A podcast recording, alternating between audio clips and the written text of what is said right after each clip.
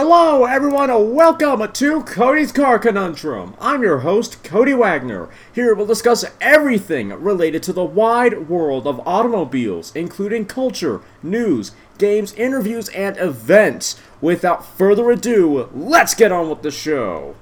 Hey, hey everyone, welcome to the podcast once again. Today we have some really, actually, really, really interesting news because we have a new, very fast BMW. I'm talking about the 2022 BMW M5 CS. It might not be like an M5 GTS, though I don't think there's ever been an M5 GTS, which is actually quite a shame. We need we need an M5 with a big wing, but this is as close as we get, even though it doesn't have a big wing. If we thought that the I don't remember the G whatever generation of or chassis code this M5 is. If we thought this generation of M5 was fast, BMW has been like, yeah, nah, but not even the final form yet. Here's the final form. It has 627 horsepower. It hits 0 to 60 in less than 3 seconds. Let's not waste any more time. Let's delve into this new super sedan. Following a leak earlier today, BMW has officially unveiled the 2022 M5 CS. Billed as the quickest and most powerful production BMW car ever, the M5 CS features a twin turbo 4.4 liter V8 engine that has been tuned to produce 627 horsepower, 468 kilowatts or 336 uh, PS, and 553 pound feet of torque or 750 newton meters of torque. The engine is connected to an 8 speed automatic transmission and a rear biased all wheel drive system. This setup enables the car to accelerate from 0 to 60 or 0 to 96 kilometers per hour in 2.9 seconds, which is 0.2 seconds faster than the M5 competition. If you keep your foot planted on the accelerator, the car will eventually hit a top speed of 190 miles per hour or 306 kilometers per hour. Sticking with the performance theme, the M5 CS features an active M differential and a selectable all-wheel drive system just like the standard M5. The latter has four-wheel drive and four-wheel drive sport modes as well as a two-wheel drive mode for smoking tire antics. Since the CS is based on the M5 competition, it features stiffer engine mounts, firmer springs, a beefier anti-roll bar, and a lower ride height than the standard M5. However, engineers didn't stop there as they made further changes to the springs and dynamic damper control system to take advantage of the CS's lower weight and available Pirelli P0 Corsa tires. Speaking of the weight reduction, the M5 CS has been equipped with a number of carbon fiber reinforced plastic components including the hood, roof, front splitter, mirror caps, diffuser, and the rear spoiler. The company didn't stop there either as they also removed some of the soundproofing for additional weight savings. Thanks to these and other changes, the model weighs 230 pounds, which is not insignificant by any means, or 104 kilograms less than the M5 competition. Again, this is the final form. On the styling, the car is distinguished by a gold bronze grille surround, surround and matching 20 inch wheels. The latter are backed up by a carbon ceramic braking system, which features red or gold calipers. The car has also been equipped with a ventilated hood, shadowline trim, and racing inspired LED headlights with yellow illumination. Unfortunately, there's a limited color palette that includes standard Brands Hatch Gray Metallic, as well as frozen Brands Hatch Gray Metallic and frozen Deep Green Metallic. That's pretty stupid, to be honest. To only have that many colors.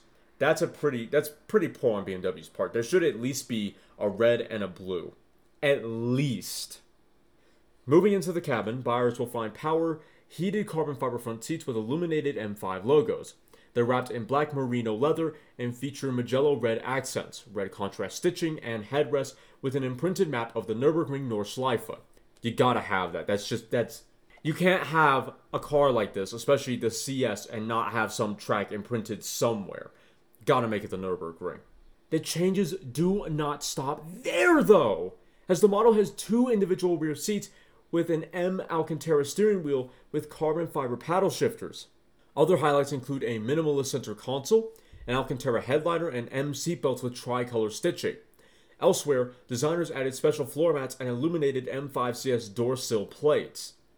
The car also comes equipped with two 12.3 inch displays, a 4 zone automatic climate control system, and aluminum dark carbon structure trim.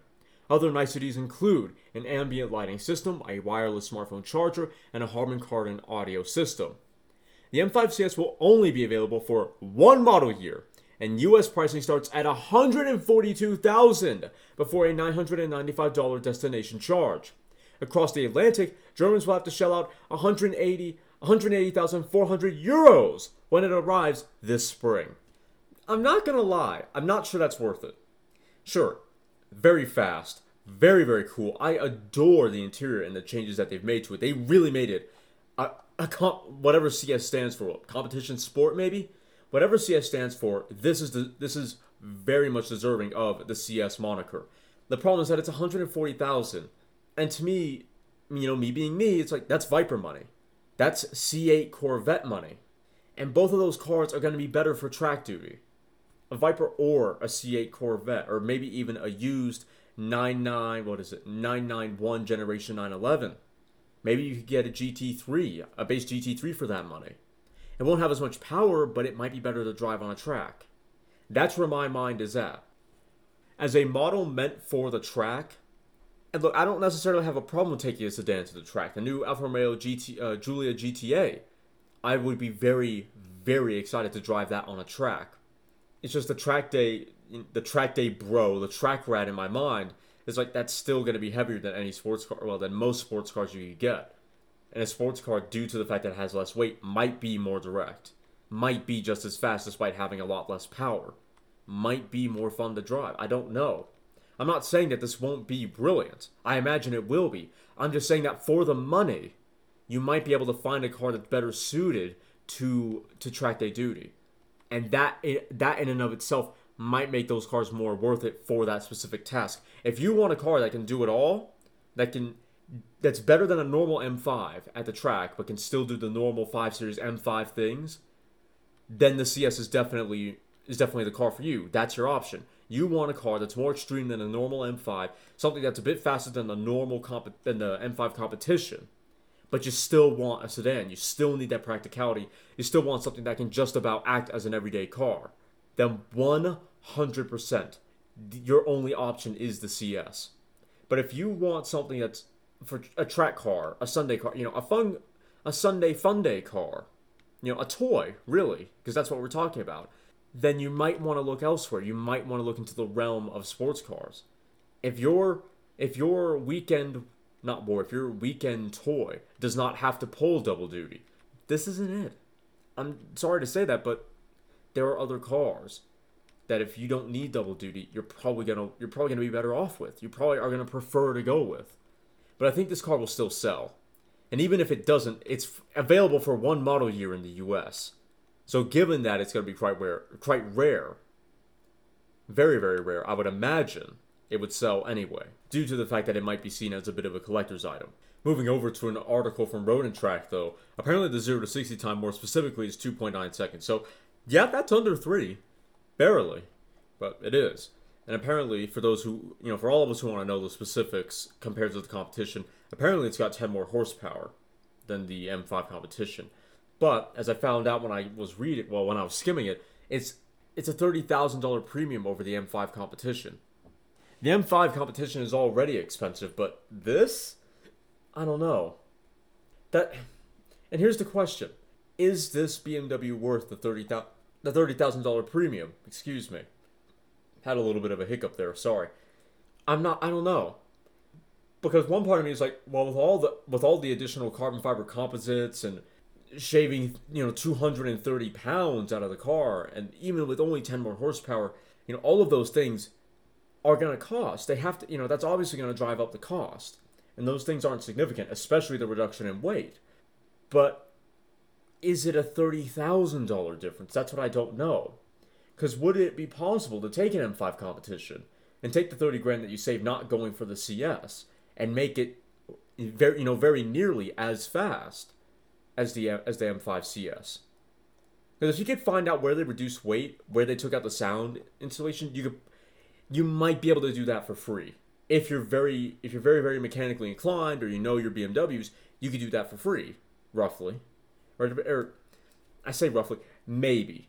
Maybe you'd have to get some new tools, but the point is you could do that on your own for a little bit of money and it might not be as bad. I don't know if it's worth 30 grand over the competition. Because again, with the 30 grand that you didn't spend on this, maybe you know, you'd be able to get 10 more horsepower out of an M5 competition. You'd probably be able to get that much out with a tune or an exhaust and an intake. That's not that much more horsepower. So right off the bat, you wouldn't be spending that much that much money to get 10 more horsepower. God only knows how much more horsepower though you'd be spending or how much horsepower, how much money you'd be spending to reduce the weight. Who knows though? And then all you know, it would seem to me that all of the change where the expense really is is in the interior. And to an extent that's fine, but if you're looking for performance, like if the interior isn't where isn't why you'd want a CS. If the reason why you'd want a CS is for the performance, then I honestly I kind of have to say don't get it then. Get a competition and then spend the 30 grand that you have for not from not getting the CS, just spend that money on upgrading the competition to make it as fast. Well, now I don't know if the competition has carbon ceramic brakes. If it doesn't, then okay, that's a bit of a deficit there, but you're not going to want the carbon ceramics for on-road driving. And again, if this has to pull double duty, if your competition and or CS has to pull double duty, then that's not really a loss anyway. So I think it, you know, the whole situation surrounding this car is very, very, very circumstantial. Like more so than it really should be. A 30 grand premium, you could get 10 horsepower for less than, I would imagine, less than 5 grand.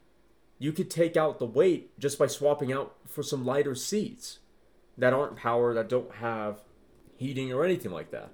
And if you still want the heat, he's fine. Well, find out where you can remove the sound insulation to get rid of 230 pounds go to some lighter wheels. You know, th- normal things like that you can do. So again, I'm, I'm not sure. Outside of the value conundrum, though, let's talk about the looks. I think I said in an earlier podcast when we were talking about this facelifted M5 that I don't really like this new face compared to, to the older face of this generation of M5. And I think it's G27 M5? I might have that wrong. I might have that confused with the uh, with the new three series. Well, new three and four series. But in any case, the taillights are okay. I don't know how to feel about them yet, but the new headlights to me are just they're it's a little bit too slim and the grill's a little bit too big in relation to the headlights. And the lower grill is just it's weirdly angular. I'm not sold on the face. I I kind of like it because it's not BMW's current affair with the new 4 and 3 series, but I also don't prefer it over the original face of this generation of M5. Overall, it's not terrible. I'm, I'm just not completely sold on it. What I am sold on, though, is the lower diffuser and the quad tailpipes. That is brilliant. What I am sold on are the very, to me at least, Sparco looking wheels. Let's see if we can get a shot of the car that is not moving so I can see the wheels before we get to the interior, at least. Let's see, not there, not there. Somewhere around here. There we go they kind of remind me of some Sparco wheels or aftermarket wheels of that nature. I really, really like them. I think they're brilliant looking. I even like the green. It, it would be the color that ha- it's almost like an emerald green for my Viper friends out there. It's almost like an emerald green or maybe a British racing green. It's a very, very good green. And this is coming from some. Well, actually, no. I like I like dark greens. I don't. I'm. It depends on the light green, but yeah, this this is good. Love the wheels. Carbon ceramic brakes, I like that. Not great for the road and expensive, but from a performance standpoint, you love to see it. I like the vents in the hood. I even like that they've added like a sort of power bulge in the hood. The only thing that's really weird about the, the low power bulge is that it stops where the BMW logo is, which obviously, it, I guess to an extent it obviously would, but it, it almost looks unfinished. It almost looks like they meant to have the power bulge go all the way down to the top of the kidney grill, and they stopped. So it it looks too short. I wish it went a little bit longer or was a little bit more dramatic, but outside of that, that's a bit of a minor nitpick. I do like the vents in the hood. They are twin. They're twin vents, so there's two of them. They're not that extreme actually. It's not like it's not like SRT where they're massive like two inch vents. No, they're more like slits. They're more like slits in the hood. Perhaps not my preference, but I like the indents that has come with the vents. So that's that's a nice bonus certainly. The interior, though, now this is pretty standard BMW M5 of this generation, except for except for a few things here and there, which we'll touch on. But largely, it should be fairly familiar to people who have been in an M5 or a modern 5 series. The things that are different, though, it seems like the gear lever is different. They've added it's it's like a double gear lever, so you have a lower portion that you have where the actual drive and drive, neutral, and reverse reverse stickers are, so you so you know how to shift it. It's kind of clunky looking. I'm not gonna lie. It's almost similar to the Ram TRX actually. And in a truck, it makes sense to have that kind of a clunky, not a Hurst shifter because it's not that, but that that kind of clunky, very meaty gear knob. It makes sense, but in an M5 CS, it looks like it adds weight. It seems kind of counterproductive to the whole we you know we tried to trim out as much weight as possible kind of thing. It's almost like overcomplicated for this type of car, but that's just me. I like the Alcantara steering wheel. I like that they have a little C. They have a little CS text next to the next to where the the HVAC and the air vents are, where all those controls are. Basically, on, really on the passenger side of the car. It's just this little text. I really like that. It's a good, subtle little touch. I like the seats. Whether they're actually good, who knows? But I like the look of them. They are very aggressive, very aggressive, uh, very aggressive looking. What I've just seen though, I've just seen the individual rear seats, and that's I kind of like that from a sporty standpoint, though it is a little strange. So in most sedans, it's not a bench seat, but it is like one massive integrated seat with folding portions. This is not that. This would be like taking the front driver and passenger seat and then placing them at the back. Remember when Top Gear made the Renault when they had that Renault Espace and they were trying to make it faster than an Evo 10 and they added the the racing seats from their BMW 24-hour car to the back as well so it was still a family car. That but in the CS, but in this new M5, it's very like that, which is a bit of a strange look. Not bad per se, just odd because it's so so different from what we usually see. But again, I like the real focus on sportiness here. Speaking of sportiness though, and the race car aesthetic, we need to talk about the seats and a feature that I've just seen.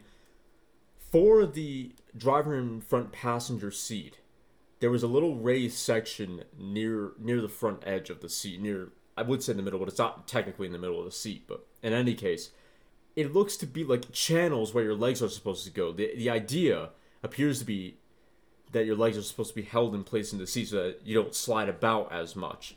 That might get annoying for everyday driving. I imagine it really would.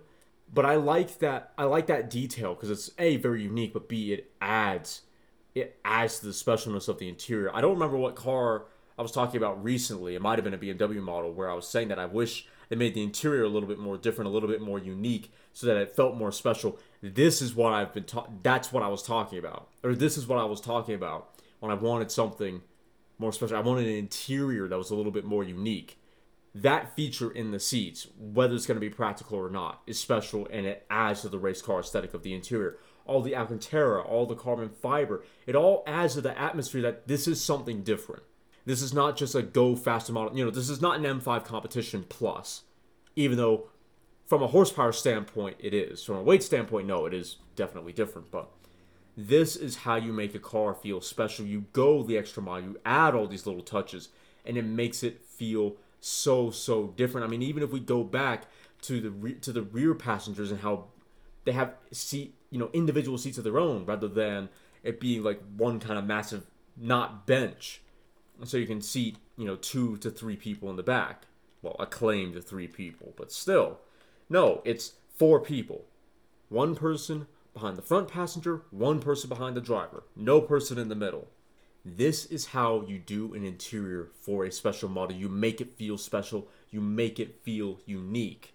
That adds to the character of these models. It adds to the uniqueness. The stuff you know details like this is what makes cars like this collectible if people want to end up collecting them. And to, to an extent, I'd rather they didn't because I'd rather these cars be driven.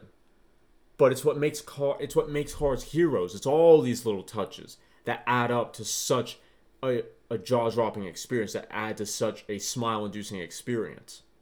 So the outside is like a six and a half, maybe a seven, maybe a six point eight for me in terms of looks. The interior, from a visual standpoint, is definitely a seven and a half. This is how you do an interior for a special model.